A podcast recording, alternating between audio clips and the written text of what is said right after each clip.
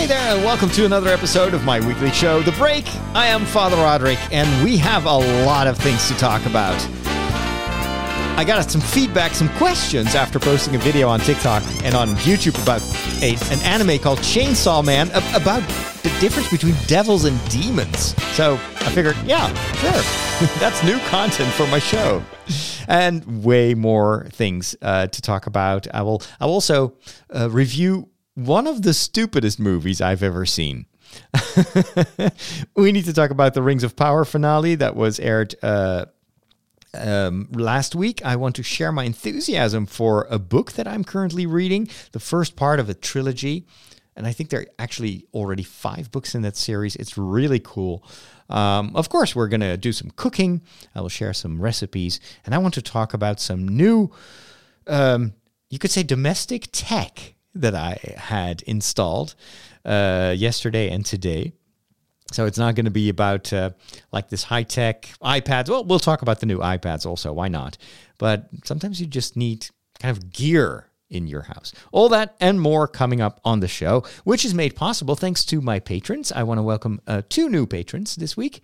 Caramel and Veronica, thank you so much and welcome to the community. And I also want to say a special thank you to Brian Rupert and Tony Suhu, who have both upped their um, monthly donation, which is really awesome. As you know, I do this work thanks to my patrons. It's my only source of income.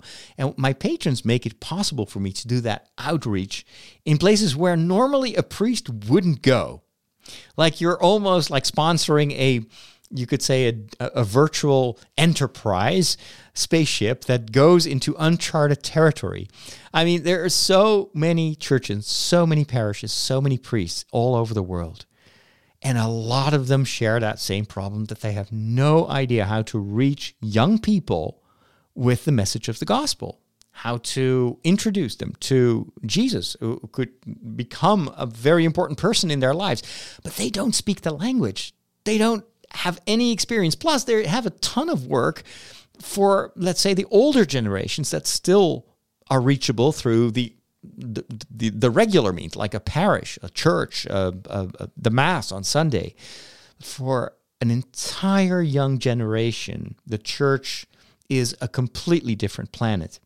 And so instead of waiting for them to build a rocket and to fly to my planet or to our planet, I've I've been uh, in, uh, uh, put in a position where I can um, take my little rocket and fly to their worlds and to explore these strange new worlds from TikTok to YouTube to anime to Star Wars.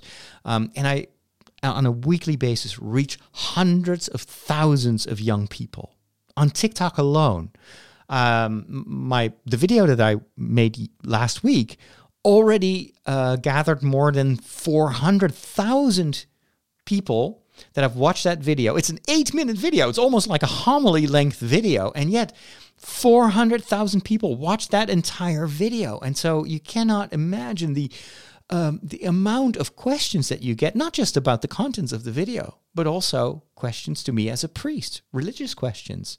Uh, please clarify. And what always touches me the most, you get these testimonies of people that say, Hey, I, I had completely lost my faith. I had abandoned the church.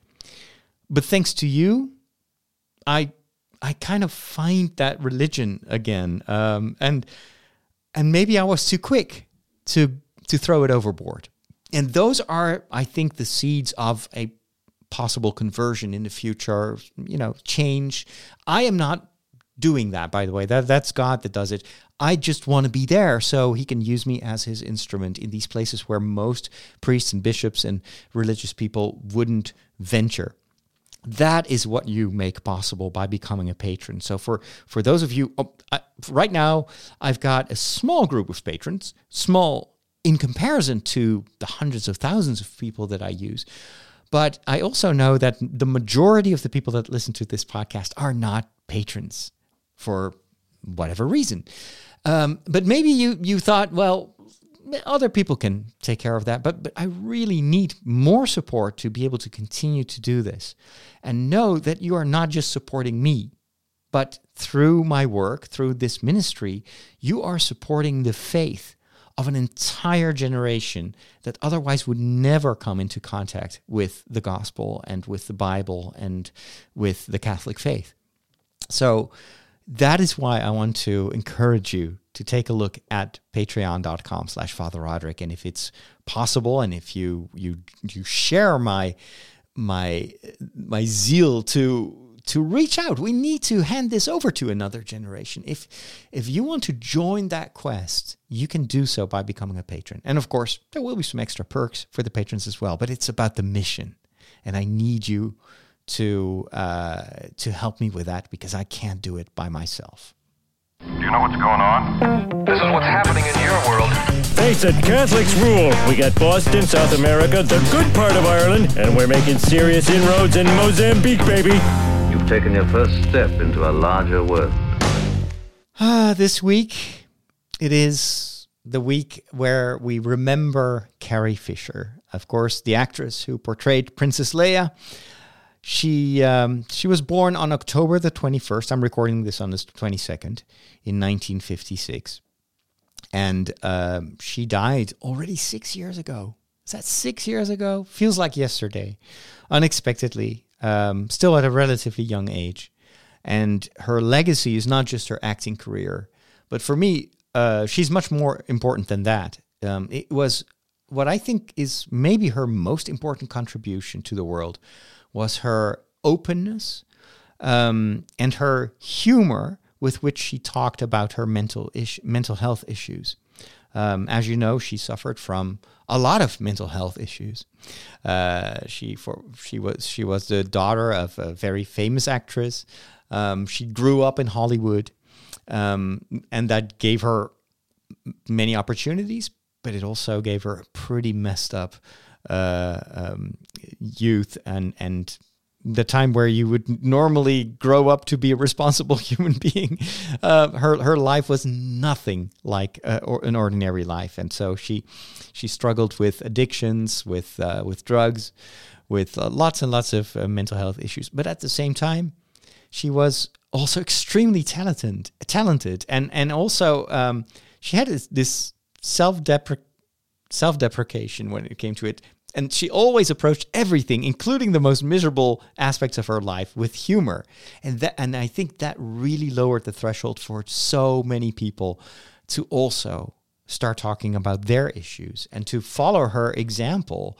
Um, so she's she's not just a hero of a lot of Star Wars fans that grew up watching the movies in which she starred, but I think she is all. And maybe this is something that we we don't even realize right now. But but I, I so hope that Carrie wherever she is right now may may see the the let's say the harvest of what she did and how how many people she has helped uh, so many people that she may have never met but it's through her her honestness i think her her transparency uh, transparency or authenticity when it comes to these issues um, that she, she's helped them to get out of their uh, little corner and um, and stand up for themselves or seek help another aspect of Carrie Fisher that is often overlooked um, is that she was not only a very gifted writer, but she was also doing a ton of work as a script doctor. So it's someone who,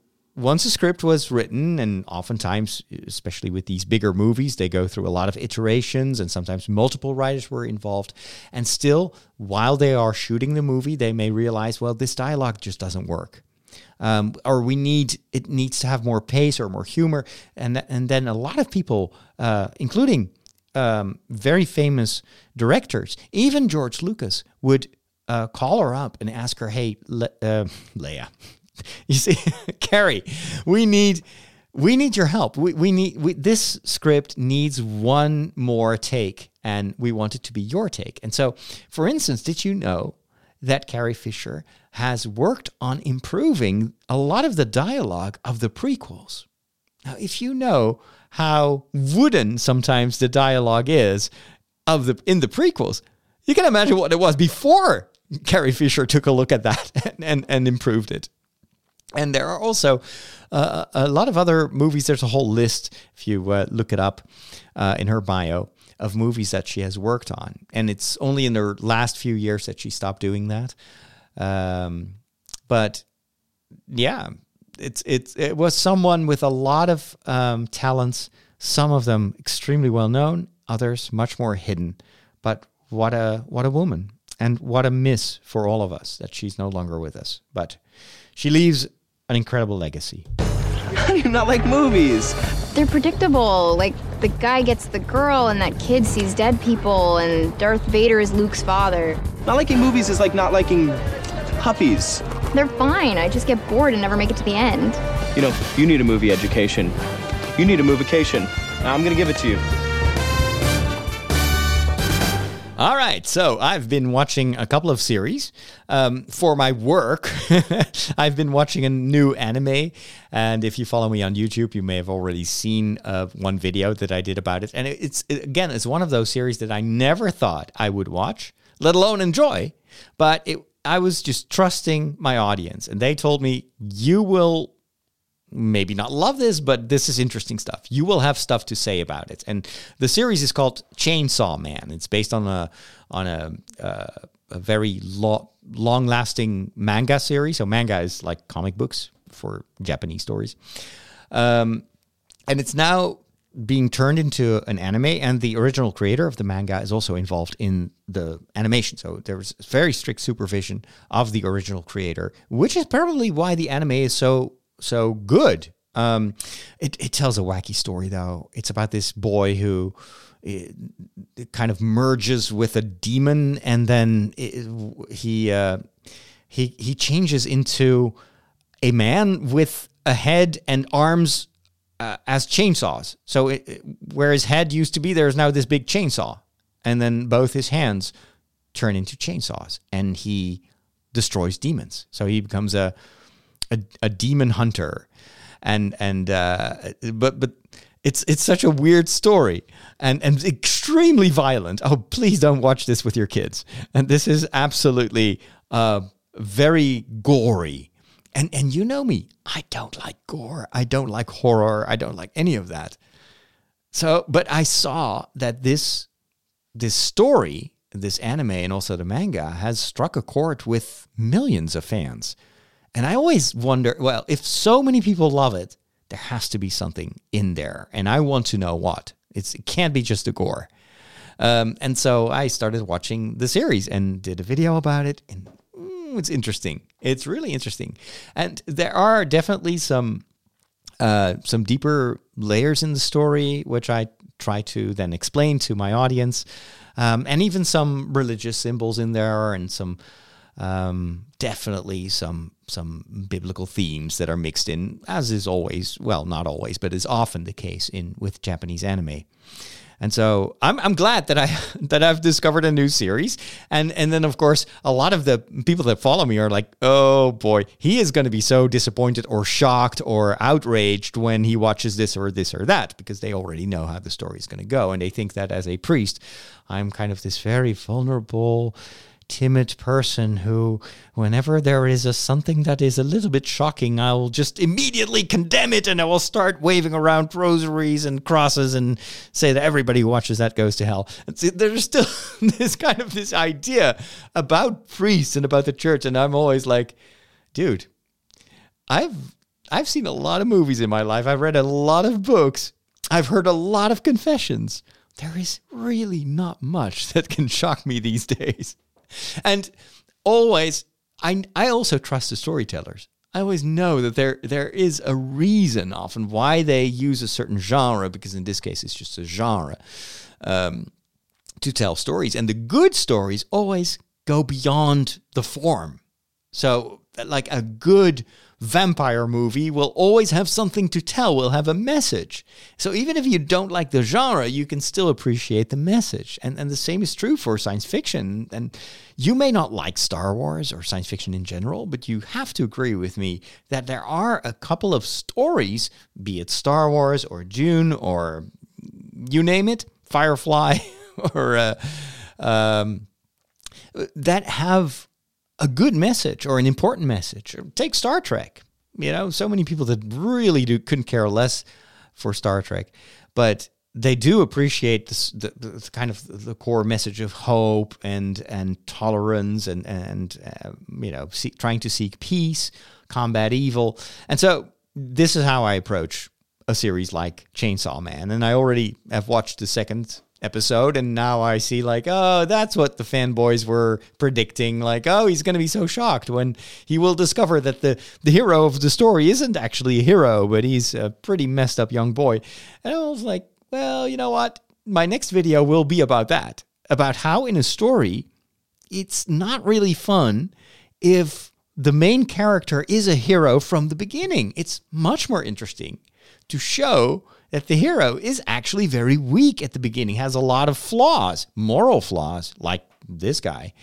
Um, but then over time, through everything he goes through, that's how that person will start to grow, will start to evolve, will maybe get a better functioning conscience. So this is part of storytelling. And having had a little bit of experience when it comes to uh, story analysis, movie analysis, and also kind of biblical uh, uh, biblical studies, I know how to read a story. And oftentimes, uh, it's always fun when I share that kind of like observations, and people are like, "How can you see that when you have only watched two episodes?" And I'm thinking, well, it's just story structure. so I always love these these interactions with uh, with my followers there. Now let's talk about Rings of Power, the finale. The I, I, can't believe how quickly this series was over. Only eight episodes as I've shared before, I tremendously enjoyed this series. Um, I think they did a ter- such a terrific job in bringing to life Middle Earth and the history of Middle Earth in a way that we've never seen before. And how what I really love the most about this series is that in just eight episodes, we get to know so many compelling characters. Maybe even too many there were some complaints of people that, that, that, maybe they try to cram in too many people and and and you've got the Harfoots and you've got and within the Harfoots you've got so many different characters and then you've got the Numenoreans but then we kind of lose track of all, all of those people. There's just too much going on. And I'm like well I don't mind because we still have a couple of seasons. And what I love is that despite the fact that this is only eight episodes, you can rewatch them um, and and you will you already have sympathy for so many of the characters, and there were also some surprises in the finale. I won't spoil them. Um, that make I think make the, the the viewer want to go back and rewatch. And then you will probably discover that what was revealed in the final episode has already been predicted from day one. Uh, at least I believe so. I also loved the quotes. This this series is so full of sayings of like f- the dialogue.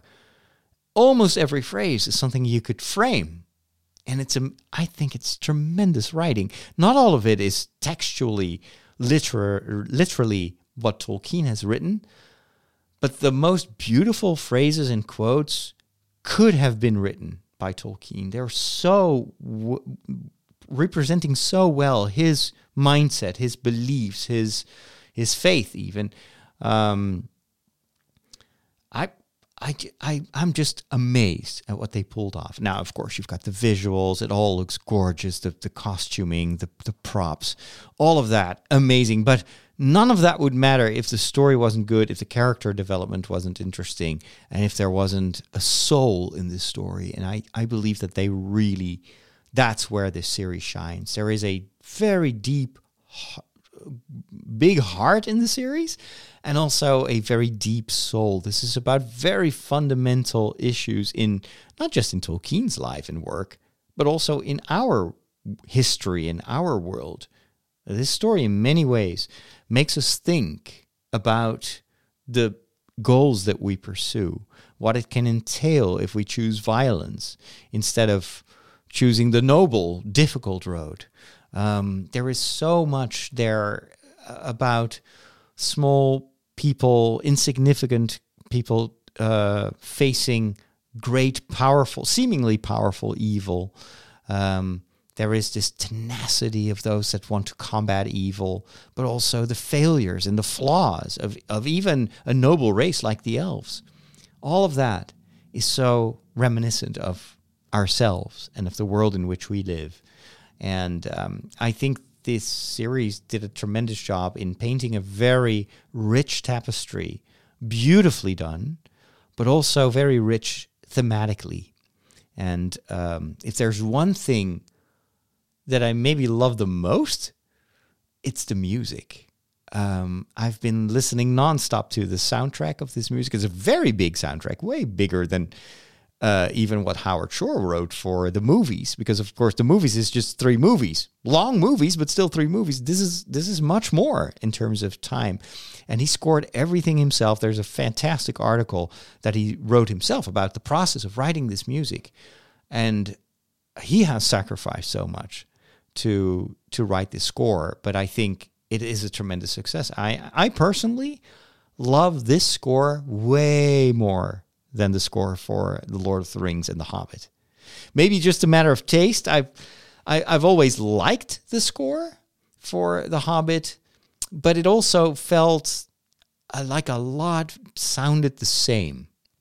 And this score is so vibrant and so I don't know. Every melody is hum- hummable. The genres are different. There, there's just so much again texture and ta- and, and and and variety in this music. And I think it the songs there are a couple of songs in there as well that are so incredible. Um, yeah, can't wait to see what they're going to do with season two that is currently already being filmed, but that we only get to see not next year but in 2024. Oh, it's going to be such a long wait. All right, I'm I'm currently also streaming from time to time my Lego builds. I'm I'm finishing the set for Friends, and uh, when I started building that Lego set, I had to confess that I had never watched an episode of Friends. Well, I tried to watch an episode of Friends, and I just felt it wasn't for me. I just didn't get it. There were too many characters. I, I just didn't see the point. Uh, it was so different from the high standards that I was used to with the Big Bang Theory and The Office. And I felt like, well, I'm just going to build this Lego set and, eh, well. And but I started watching Friends, and now I'm I'm kind of hooked. it's my go-to sitcom right now, as well as Seinfeld. So I'm watching Friends and Seinfeld. I'm like 20 years behind on everyone else. But I really love it that I now have two classic sitcoms that I both enjoy tremendously. And there are tons of episodes for me to watch because I was approaching the end of The Big Bang Theory. I'm in the last season, only like four episodes to go. And then that is over, and I still remember how how what a, tra- a trauma it was for me to to have finished the Office, and and that series was done, and there wouldn't be any new episodes. It was so hard to separate myself from from The Office. Now I still watch The Office from time to time, and it still makes me laugh. But I was dreading the moment that The Big Bang Theory would be over. But now I'm thinking, you know what? Having friends and having Seinfeld, that will definitely soften the blow. And I'm only watching the first season right now, and I know that these series always get better in subsequent seasons. So I'm so glad that I stuck with that. And then finally, let's talk about the stupidest movie I've ever seen. But man, this is a genre that I love. It's the genre of the disaster movies, especially the ones directed by Roland Roland Emmerich you know, the guy who did uh, Transformers and the what is Day After Tomorrow and uh, what was it, a 2001 disaster movie. Um, and he made a movie last year called Moonfall. I remember that it was even in my local theater, and I I missed it probably because I was too busy. Um, and but I saw the trailer in the in in the theater uh, and I was like, oh my gosh, this is so classic. It almost feels like a movie that was made 20 years ago. It's got that same like disaster movie vibe of uh, uh, Independence Day. Um, and th- there's always something, I don't know why I like to watch those movies, but the, where the whole world is destroyed by tsunamis. In this case, it's the moon that crashes into the planet Earth. Yeah, I know it's stupid but it's still like the ultimate popcorn movie experience. But I started to watch this one, and even though, yes, it is a very classic disaster movie, but man, it is so stupid. It is just, ah, you know, on a lot of movies, you have a rating right now, and it tells you don't watch this movie if you haven't reached this or this age, like 12 years or 16 years or 18 years and older. This movie should have a rating that please don't watch this movie, or this movie should not be watched by people over the age of 10. Because literally, the plot only works until the age of 10. Even a 12 year old would probably already shoot holes through the script. It is just insanely stupid. And yet, uh, still, I watched it. it's so cool. You know what? Since we're already talking about it, I am going to play the sound of the trailer. You know by now a huge problem is heading our way. An emergency meeting is being called at our usual place immediately. Free bagels. I've made a shocking discovery. I need you to get me in touch with NASA immediately. Well, NASA and I aren't really on speaking terms these days. Well, that'll change. When you tell them that the moon is out of orbit. There's no need to panic. Not crazy! Why are they lying about all this? It's too late to stop. You knew all this was happening before NASA. You're the unidentified source? Oh, yes. We're dealing with an intelligent entity. We're planning a mission to attack this thing. I'm asking you for your help. Say yes, Brian. I need you to be brave. If the moon really is what you think it is, suit up. You have got a big gravity wave coming your way. You have to launch now. Did he say gravity wave? We're underwater, guys! Uh, that's crazy.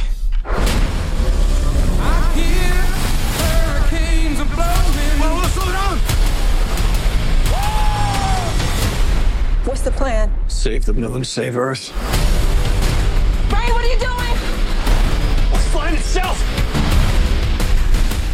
Wait for it. Let's go, you son of a. Yes. Hang on. Everybody, hang on. I'm gonna get you home.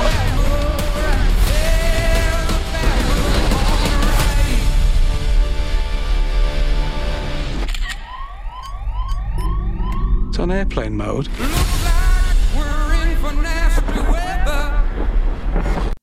It is so stupid. to give you an example, at one point they're going to fly to the moon using the space shuttle. The space shuttle is, of course, no longer in use, so they get one out of a uh, out of a museum, and then um, at one point. The, everybody leaves at NASA. They're like, okay, we- we're unable to launch, and there are only three people left.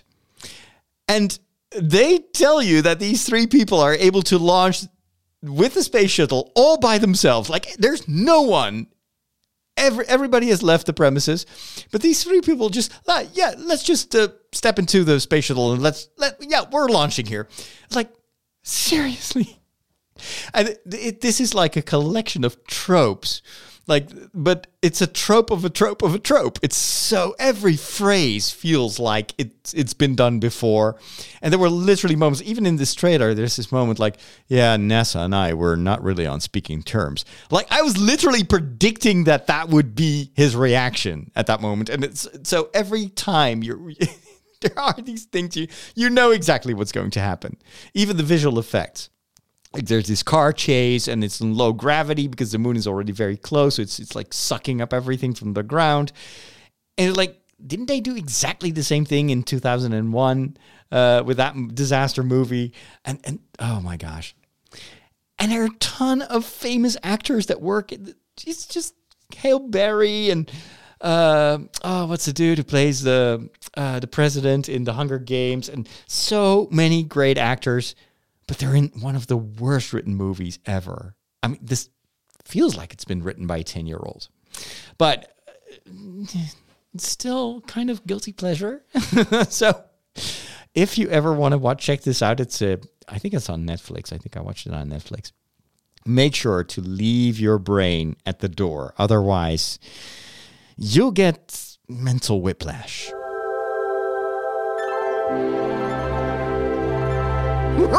Catholics rock!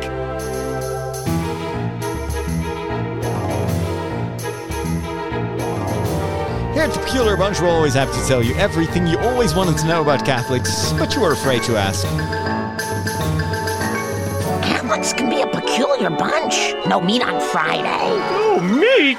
What do they eat? Light bulbs? So, you know what they say fear leads to the dark side. So never fear to ask a question. There are no stupid questions. Man, you guys got more crazy rules than Blockbuster Video. So, in this um, anime series about Chainsaw Man, um, there are a lot of demons. And I've noticed that in, uh, and of course, we're not talking about Christian demons. We're talking about the the concept of almost like a daimon in in Greek, which can also be a benevolent creature. Um, and so, in, in in Japanese mythology and fairy tales, you see a lot of these creatures where you wonder, like they're half like fairies or half spiritual beings. That none none of it resembles anything from the Christian tradition, um, and yet it's still being translated as demons. But in this case, even the translation on Crunchyroll said devils. So Chainsaw Man is a devil hunter.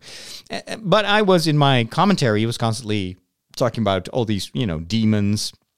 And, and then I got some questions about that. Well, why do you say demons? Why didn't you say devils? Because, you know, it's, it's supposed to be devils. And uh, actually, or is there a difference between the two? And I love questions like that because then I can do in my next video, I can do a little bit of catechesis about what's the difference between devils and demons. And you know what? Why not share it here too? Because I'm not sure that everybody knows what the difference is. So the devil, the word, word devil in Greek diabolos, means slanderer or false accuser. Um, and it's only used in singular in the Bible. So there's only one devil, one diabolos. However, there are also a lot of other well, here I have to use the word demons. That comes from the Greek daimon um, or daimonon, uh, daimonion, demonic daimonion. Um, and the, the root meaning of the Greek word daimon is has something to do with intelligence, with knowing. These are creatures that have an intelligence or are spiritual. It's kind of like on the between the idea of inte- intellect and also kind of the the spirit. They have a they they are they have a great spirit. Um, definitely above humans in a certain way. Now, in the New Testament specifically, the word daimon uh, and daimonion is used both in singular but also in plural. Think of the demons that have taken possession of this man who is tormented and, and, and encounters Jesus. And then Jesus tells these demons to go into the pigs, and the pigs then run away and jump into uh, uh, the abyss. Uh, in those cases, they never the Bible never uses the word diabolos, but only the word uh, daimon, and that makes it clear what in at least in the biblical perspective, the, what the difference is. The diabolos, the accuser, the, the slanderer, is what we translate as the devil or Satan. And there is only one in the Old Testament. Uh, it's it's the the the one who presents himself in the form of a sh- of a snake, who is trying to, who is accusing God uh, of of withholding the truth from Adam and Eve. You know, God doesn't want you to eat from that tree because He knows that you will be His equals. So that's that's that's why He's called the accuser, uh, the false accuser in this case, because God, of course, didn't withhold anything for Adam and Eve. Um, and uh, but there's only one. And so later on, the tradition, the Christian tradition, has thought about this. Um, like this has to be so. This is not a human. It's made very clear in these very early stories. This is not a human. Um, but it is also not a god. It's definitely not an equal of God. It's not like the yin yang, you know, dark light. This is just a dark counterpart of God. No, because uh, Jesus and also in the Old Testament, this devil can be um, can be stopped. God is much stronger. It's not absolutely not on the same level. Um, and so theology later on explained, well, this so this has to be um, a spiritual being. This is what we call an angel, um, a pure spirit that may have a corporal manifestation in this world. And then, of course, you can always try to develop a theology as to how that is possible. But the, but in essence, the devil, the Satan, is nothing else than an angel. However, it is an angel who has rejected God. And so a fallen angel. That's where the concept comes from. And it, it, so even before the story of Adam and Eve, there has to be a story. And this is, of course, not part of the Bible. Uh, but that evil, and that's what the story of Genesis wants to make clear, evil was not there as part of the of as part of God's creation. It's it's a evil was a is is, is the result of a personal choice. And so, well, if it's not if there's already evil in the Garden of Eden, then that snake must rep- represent an entity who has already turned away from God, just like Adam and Eve will do, um, being being basically misled by by this uh, by this Satan, um, to follow him and to do the same and to turn their backs on God, and that of course creates um, suffering and and and uh, lots and lots of evil and violence in the history of mankind. And then God also always wants to go back and redeem mankind, ultimately by sending His own Son, who also is uh, shows himself to be much more powerful than Satan. Or, and then this is where it always works this way. Theology always follows scripture, right? Scripture doesn't give us a full theory about the devil and his demons, but it's only afterwards that you say, well, how can there be, then be multiple demons in the Gospels? Well, also not just metaphors. Uh, Jesus talks to them and treats them as real entities. He doesn't at any point is tell his followers like, yeah, but you know, when I say demons, you have to think like evil in the heart of the man of, of mankind. Like it's a metaphor, you know, it's a it's a story. Let me explain. Jesus never does that. It, it's always very very clear that it, the way he speaks about demons and about the devil is personal and is real. Um, and and that is why in Catholic theology, um, there's always, of course, there there there there is.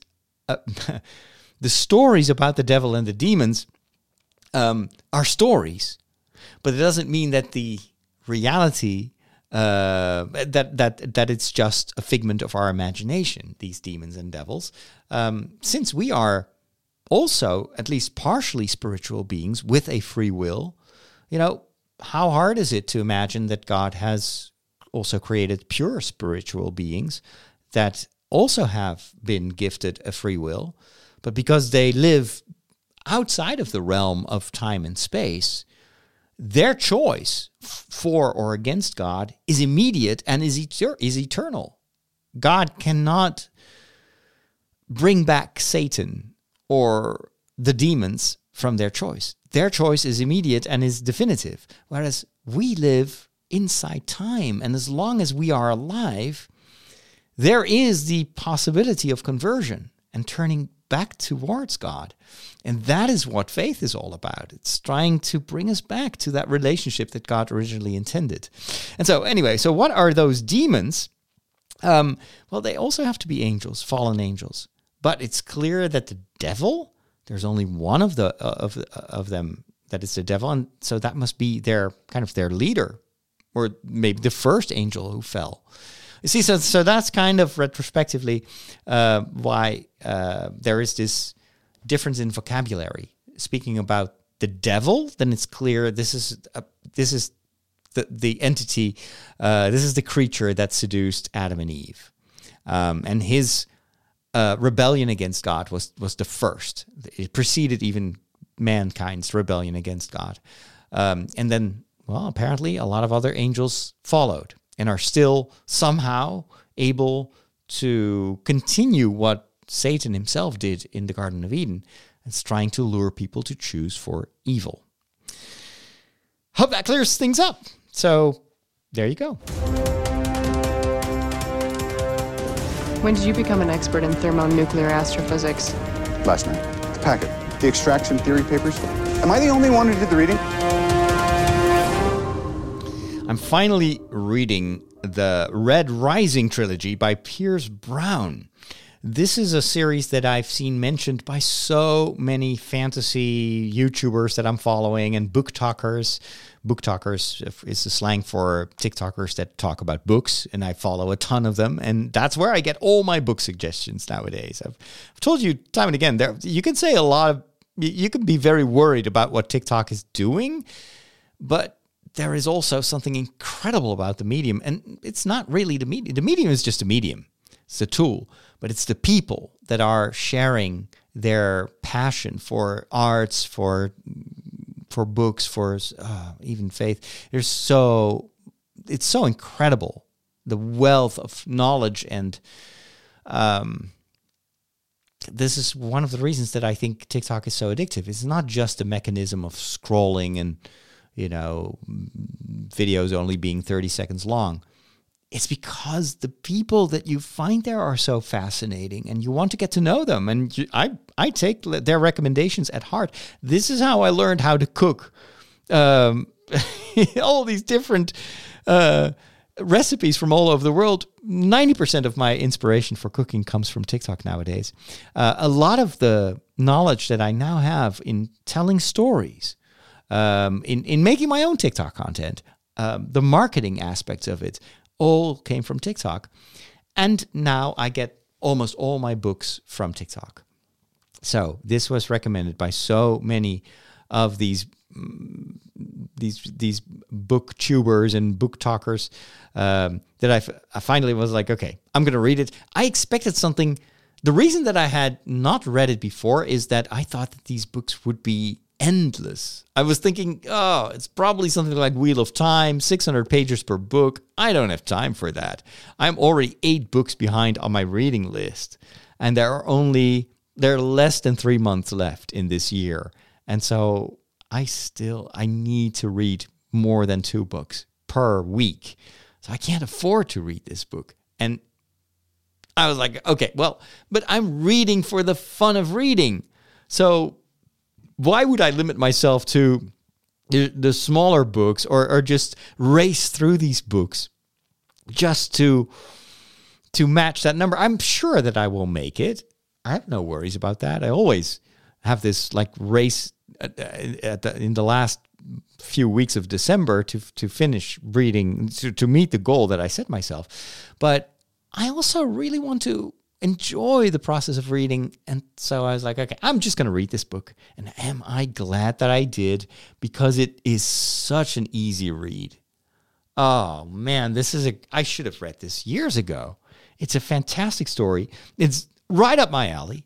I, you know that I'm a huge fan of the Hunger Games and, and similar stories. I, you know, uh, this was a whole genre, Maze Runner, and uh, was it Deviant or uh, what was it again? There are were a, a couple of these books um, very popular among young adults, um, and they were almost all like trilogies or four, five books, six books. Um, you've got the Bardugo series, um, and a lot of them actually have already been uh, turned into uh, into television series. This series will undoubtedly also at one point make it to one of the big streaming platforms because there's it's a great story. So it tells the story of um, uh, a, a, world in the future, and uh, people are living on Mars. So apparently they use terraforming and uh, use all sorts of technology to. Is it wait? Yes, it's on Mars, right? Now I'm starting to doubt, or is this on Earth? No, I think it's on Mars. Anyway, something happened, and it's no, I know already. That this is why I got confused. Earth itself has become almost inhabitable. Um, well, and we, we kind of live in this this future is starting to happen. We we see how much this Earth, this planet, is suffering under the consequences of our own behavior. so in the in the story of um, of Red Rising, um, Earth is no longer a place where people can can continue to live, and so they they they went to Mars. But then Mars, of course, is not a planet where you can just live. So the story begins by introducing us to an underground society. And there are all these different groups of people. And in this respect, it really resembles Hunger Games and some of the other uh, books in the genre. there are all these classes, and every class has a color. So you've got the reds, you've got the the the grays. The grays are there for for um, uh, like a police force. You've got the pinks, the well, anyway, different colors. But that entire underground society is um, told that they are the colonists. They are um, mining the planet, so they are looking for water, for resources, so that in the future, all these resources can be used to make the planet surface of Mars habitable. And so, for generations, these people underground work hard, sacrifice so much. It's a very, very strict society. There's also a lot of in, inequality, in, in, and inequality. How do you say? Gosh, I can't speak anymore. there are a lot of class differences, even underground. But then, and this is this is a minor spoiler, so you, if you still want to read those books, close your ears here for just uh, 10 seconds. The char- main character discovers that, in fact, Mars has already been habitable for years and for generations. And now the surface of the planet is just this lush world where people are super rich and they use genetic modification to improve their bodies. And it's a it's the perfect life. And they are just using the people underground as slaves but they don't know that they are slaves. And so this one boy the main character is sent up to or it's actually not a boy he's been married and his wife actually sacrifices her, herself as the beginning of a rebellion. So the the main character is sent to the planet and he's being genetically modified to look exactly into it and he learns how to act like one of the golds. So basically the the privileged people that that that live uh, on on the resources that are uh, being being brought together by the slaves underground to to destroy the system from within. And we so we follow his story. Oh, it's riveting. And then it turns out that that you know that entire mindset that the they use to oppress the slaves is actually also a mindset that causes a lot of strife and division with the all these privileged people that live up up uh, on the surface of the planet, and so there's this ongoing quest to select the best of the best, and then other people just get killed, and so there it becomes very much like the Hunger Games, at least the first book, and um, yeah, it's it's just a great read, and in fact, it's a very fast read. So I'm thinking I'm just going to read through this entire trilogy in uh, the next. Mm, I should be able to finish that in uh, in, the, in, maybe the next week, or maybe maybe need, I need two weeks for that. But it's worth it. So I just wanted to share that with you. Uh, the first book, by the way, is currently still on sale on the um, Amazon Kindle store. Um, I think it's 1.99 on the U.S. Kindle store. So you if you may, if you want to check out the first book um, just pick that one up. And if you like it, well, then you can always later on or wait for a good deal for, for the subsequent books or, or just pay a little bit more. I think it's worth it.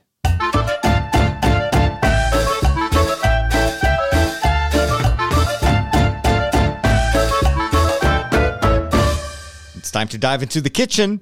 And first of all, I want to talk about, well, one of my major reasons to eat spinach has just recently been debunked by my physicist. Uh, no, not my physicist. My physician, my doctor. So I went to the doctor this past Thursday because I was I I had these uh these moments where I was just so tired and I couldn't figure out where the fatigue came from. And it's not all the time. There are just some days, like this week, I have no trouble. Yeah. I did wake up very early three days in a row, so I'm a little bit tired right now. But um, but the week before that, I had days where sometimes in the afternoon I just had to go to bed for three hours, even though I slept for eight hours already. And and so I was thinking, ah, it's got to be like a vitamin D deficit or something like that. Um, so I went to see my doctor. Um, I'm going to get, you know, they're going to take some of my blood next week um, to just check what's going on there, and then we can see what we can do about it.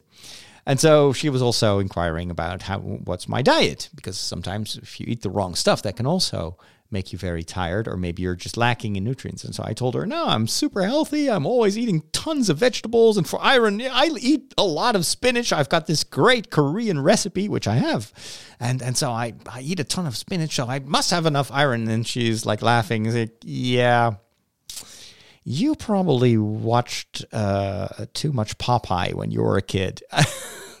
but that was that was a promotional cartoon that that's actually not the best vegetable to eat if you want iron. There are lots of actually uh, most of the iron will probably come from sources like meat and stuff like that, but but not from spinach. It's actually pretty low in iron. so I was like, "Oh, really?" Like for my entire life I thought that iron was that that spinach was one of the best sources for irons and, and iron and other vitamins. So I've always been, and I remember that I disliked spinach so much when I was a kid. I hated it because just the way my mom prepared it was really not, it wasn't very tasty. Like, like a lot of the vegetables uh, that we ate as children. I hated them, and now I'm I'm discovering all these amazing recipes with the same vegetables, and now I love it. So it's just, it's not the veggies. It's just the preparation. It's just the recipe. So anyway, um, yeah, I, I will still continue to make the Korean spinach because it's so good. Oh my gosh. But I also uh, found another recipe for a, a, a, type of vegetable that I'm always a bit clueless uh, about. Now, I didn't buy this myself. I got this as part of a, you know, one of those too good to go boxes that I sometimes buy. And it was just this big red cabbage. And I don't mind white cabbage because I've got a ton of, of Chinese recipes and Japanese recipes that where you you uh, you use white cabbage, but red cabbage it's more leathery. It's got this very peculiar taste. If you cook it, it becomes mushy. Um, a lot of people here in the Netherlands love their red cabbage, but they will mix in uh, like apples and sh- they will make it sweet and sweet and sour. And that's just a combination that does not work for me. I just don't. I mean, I like sweet when it's sweet, but not veggies that are sweet to me. That is no, that's not supposed to be the way that those those flavors are not supposed to be combined. Anyway, I just don't like it. So, thankfully, I found this yummy recipe that I want to share with you today. Um, and it's called, it's a Korean dish called namul, or, well, namul. I don't know how to pronounce that. Uh, it's basically a combination of red cabbage, carrot, and nori. Nori is um, seaweed, dried seaweed. You can buy those leaves. Uh, it's what they often use in um, in sushi. But but uh, uh, to my surprise, uh, it's nori is also used a lot in in, in, in a lot of in, in a lot of salads and, and lots of other dishes. I thought it was just a thing that they made for sushi, but no, you can just like cut it into pieces and um, and and mix it in with uh, with a lot of other stuff. So, what do you need for this? Well, you just need a couple of leaves from a red cabbage. Now, red cabbage is dirt cheap, uh, so you can make a lot of this salad for almost nothing. Uh, and you have to slice them very thinly. That's important because this you eat them raw in this recipe. And as I said, red cabbage tends to be a bit leathery. So if, if the, the thinner, the easier it is to eat. Then you also take a carrot and you slice that into very thin strips. Um, a quarter of teaspoon of salt, tablespoon of sesame oil. That's important. And you, I always take the the sesame oil, not the the type for cooking, but the one that has kind of this more roasted flavor. but you cannot use that for for for uh, for cooking. Um, um, half a clove of garlic grated. I kind of I'm lazy, so I have this the, these um, the pre crushed um, garlic. It's in a little flask, and you just squeeze it, and mm, tastes okay. Uh, a teaspoon of soy sauce, a tablespoon of toasted sesame seeds. You can just toast them yourself, and two sheets of sushi nori, also toasted. So you put that in a dry pan for just a few seconds. You have to really be careful that it doesn't burn, but you need to toast it a little bit for the flavors to. Uh, it starts to smell very well, and then you just cut it up, and you mix. You just mix that with your hand. Um, so first the red cabbage and the carrot. You add salt. You massage it with your hand. You add the sesame oil, the garlic, the soy sauce, the toasted sesame seeds. Mix that all well, and then uh, you toast the nori uh, over some flames. Uh, or in, in my case, I've got induction. Just put it in a pan, tear it into small pieces, and mix that. And then you eat it right away, and it's good. It's surprisingly good. So simple, but uh, yeah, that's one way for me to get rid of that red cabbage. We are on the cutting edge of technology. Wow. Well, what does that mean? Let's plug it in. It's going to say, hey, I see you plugged in a new device. And it's going to load in the appropriate drivers. You'll notice that this scanner build. Whoa. Well, all your technology stuff, it just ends in disaster. But there is one more thing. I shared with you in previous episodes of this show that I was. Uh, trying to reduce my um, my energy usage, and so I've been measuring all the equipment that I have. How much energy is it is it consuming per day?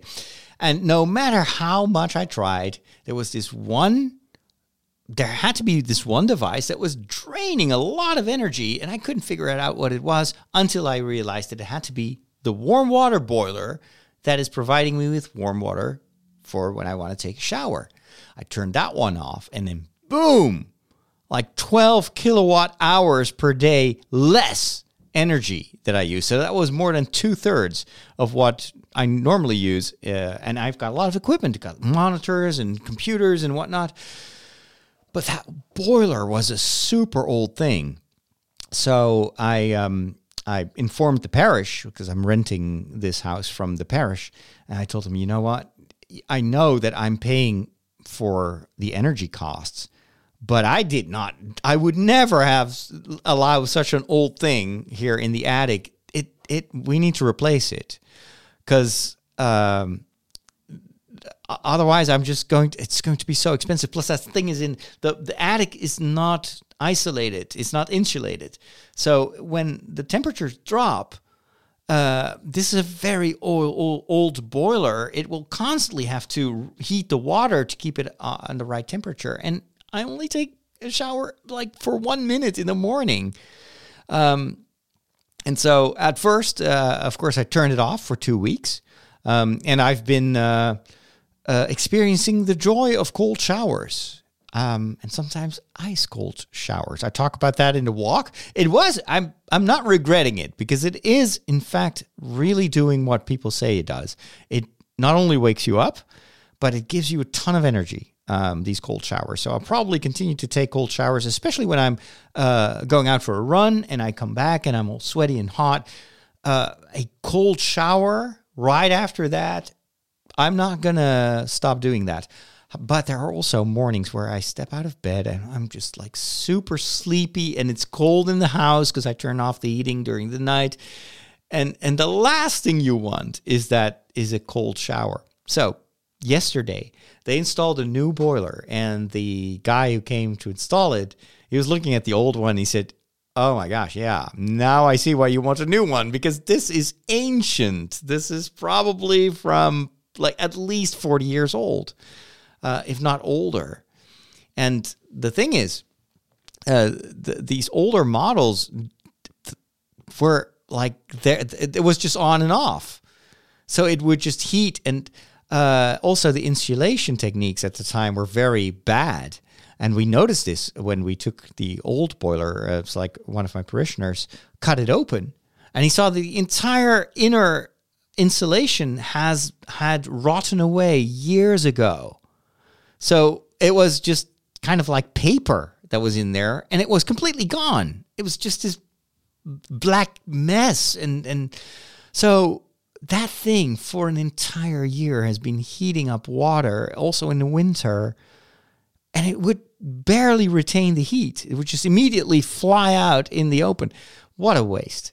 So now the new boiler is a smart device, and he, the guy t- showed me how it works. So it looks at your patterns. It it records when you take shower, when you take shower, when you need the hot water, and then over time it will start to recognize the patterns, and it will make sure that it only uses energy to have the water on temperature on the on the moments that you usually use it, and then when you when there, there are, of course, the majority of the day, I don't use the hot water, and then it will just lower it to 50 degrees, not under 50 degrees because of the Legionella, all sorts of bacteria that otherwise can be super dangerous. But it's it's saving a ton of energy. Plus, you can also put it in a vacation mode whenever you whenever sometimes I'm you know on vacation or on on a trip to the US, and then for three weeks I'm not home. Uh, then you can just say, hey just keep it at the minimum so it doesn't freeze um, and start heating it up when I'm back from vacation and I put it back into normal mode. Uh, so I'm, I'm going to be uh, very interested to see what the difference is because I've been measuring what the old boiler used. And, and so I can compare it with uh, the, the new measurements. Now, another device um, that the parish uh, uh, had me buy that I can declare the costs is a dehumidifier. I um, I I struggle with humidity in this house, and it's also most mostly due to the fact that uh, on the windows and the doors they're all completely closed. You cannot open anything, especially downstairs, where, for instance, in the kitchen, of course, you, from time to time you have a lot of humidity, like. I was just making a pea soup this uh, this afternoon, and well, whenever you make soup, there's a lot of humidity in the air. But I can't. There the window cannot be opened. You cannot um, circulate any air in the kitchen, which is ridiculous. And so uh, the humidity has been through the roof. Um, it's normally at about 75%, uh, sometimes even 80 or 85. And it's wet. That's way too much. It should be within like between 40 and 60%. Uh, otherwise, you'll get uh, mold um, you may even get respiratory problems. And so, uh, of course, we cannot really change the windows now um, because it's, you know, busy times for all these installation. Plus, uh, uh, the companies are, are usually very busy, uh, but also it's a very expensive operation. Like almost all the windows, the smaller windows and the doors will have to be replaced in this house. You can imagine the costs. So we're still waiting for some um, uh, est- some estimates. Uh, but in the meantime, I was like, yeah, but if I if I if the humidity stays like this for the, for until the end of this year, all my furniture is going to be rotting rotting away. Um, and so um, they allowed me to buy a dehumidifier, which is kind of an interesting device. It looks like a portable uh, air conditioner, smaller, lighter.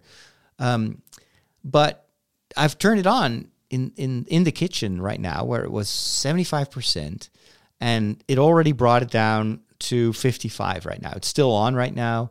And then I'll move it to the living room where it's currently 75%, try to get that down to normal values. And then I'll bring it upstairs and try to do the rooms here. Now, I hope that if I extract the, the, the, the water from the air, that it won't immediately get humid again when I when I stop doing it. So we'll have to wait and see what the long term effect is going to be. But right now, I'm I'm so happy that at least I can kind of like lower the risk of getting mold because I can't imagine that there will be black mold everywhere and I have to repaint this entire house.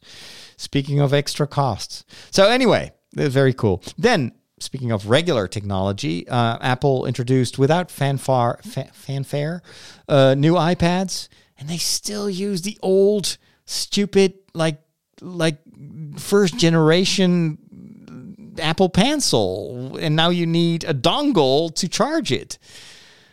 So you know that they're just clearing inventory. But it's so irritating. Like, come on, Apple. it's it's just a thing that they, they sometimes are so cheap.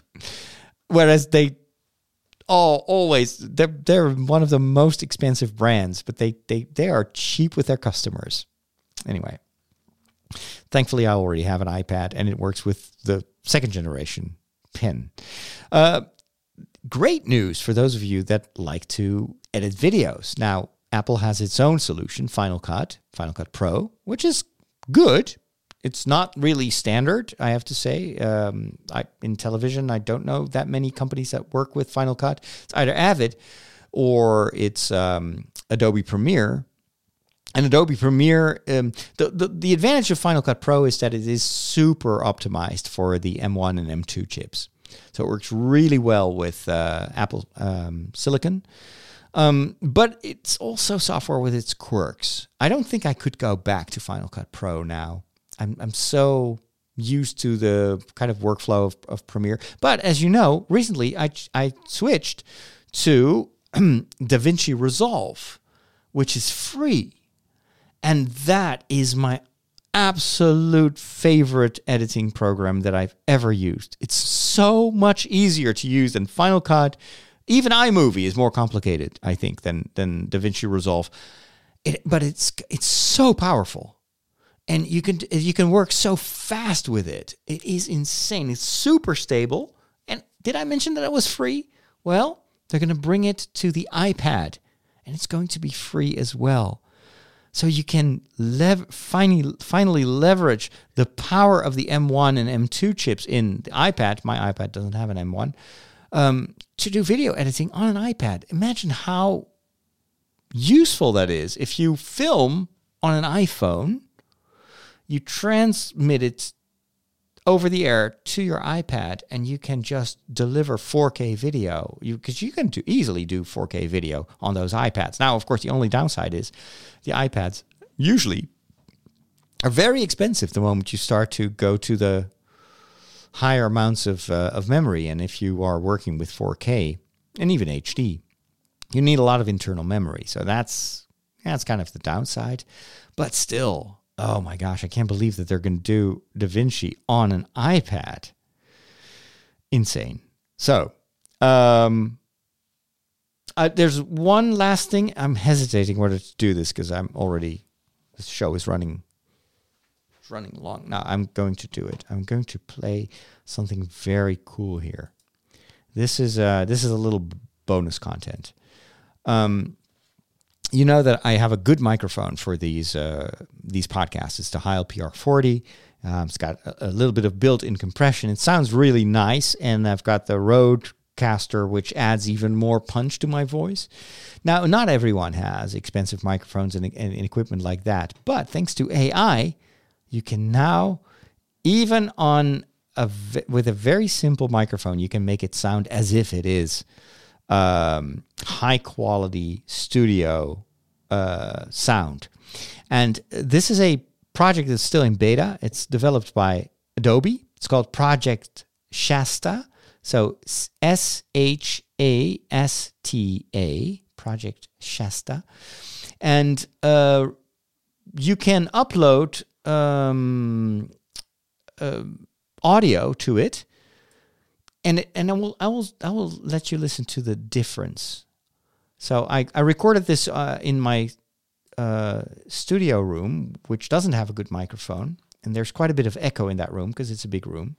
But then I uploaded that same audio to Shasta, and I will I will let you listen to the difference. So that's just using AI to improve the sound of a pretty crappy mi- microphone. This is what it sounds um, in its raw form this is what I recorded. Star Wars Andor Episode 5 The Axe Forgets. This is one of my um, Andor analysis videos. You hear the traffic in the background because the wind. I can't close the window totally. There's a problem with that window, so you hear in the background constantly these cars, and then you you hear the echo in my voice as well, right? This is the middle episode of this second uh, trilogy. You could now. This is what Shasta was able to do with this audio file. This is what it sounds after AI was applied to it. Star Wars Andor Episode 5 The Axe Forgets. This is the middle episode of this second uh, trilogy, you could say, of episodes that will end with The Eye. Isn't that incredible? I mean, it does lack a little bit in the high frequencies, but it, has got this nice punchy voice. Um, if you would listen to the uh, podcast like this um, on a just using the speakers of your mobile device, you, it would sound perfect, perfectly fine. Again, this is what it sounded like. Star Wars Andor Episode Five, and this is after processing. Star Wars Andor Episode Five. The no more background noise, uh, nice punch. It's almost as if I'm very close to the microphone, which I wasn't.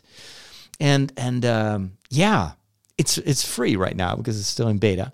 Um, and this would be perfect, I think, for people that are recording, for instance, or maybe you have recordings where you're you're just using the built-in microphone of your phone if you upload that audio there and you can improve the quality of your uh, sh- your social media videos uh, very easily very quickly um, i'm super excited about this technology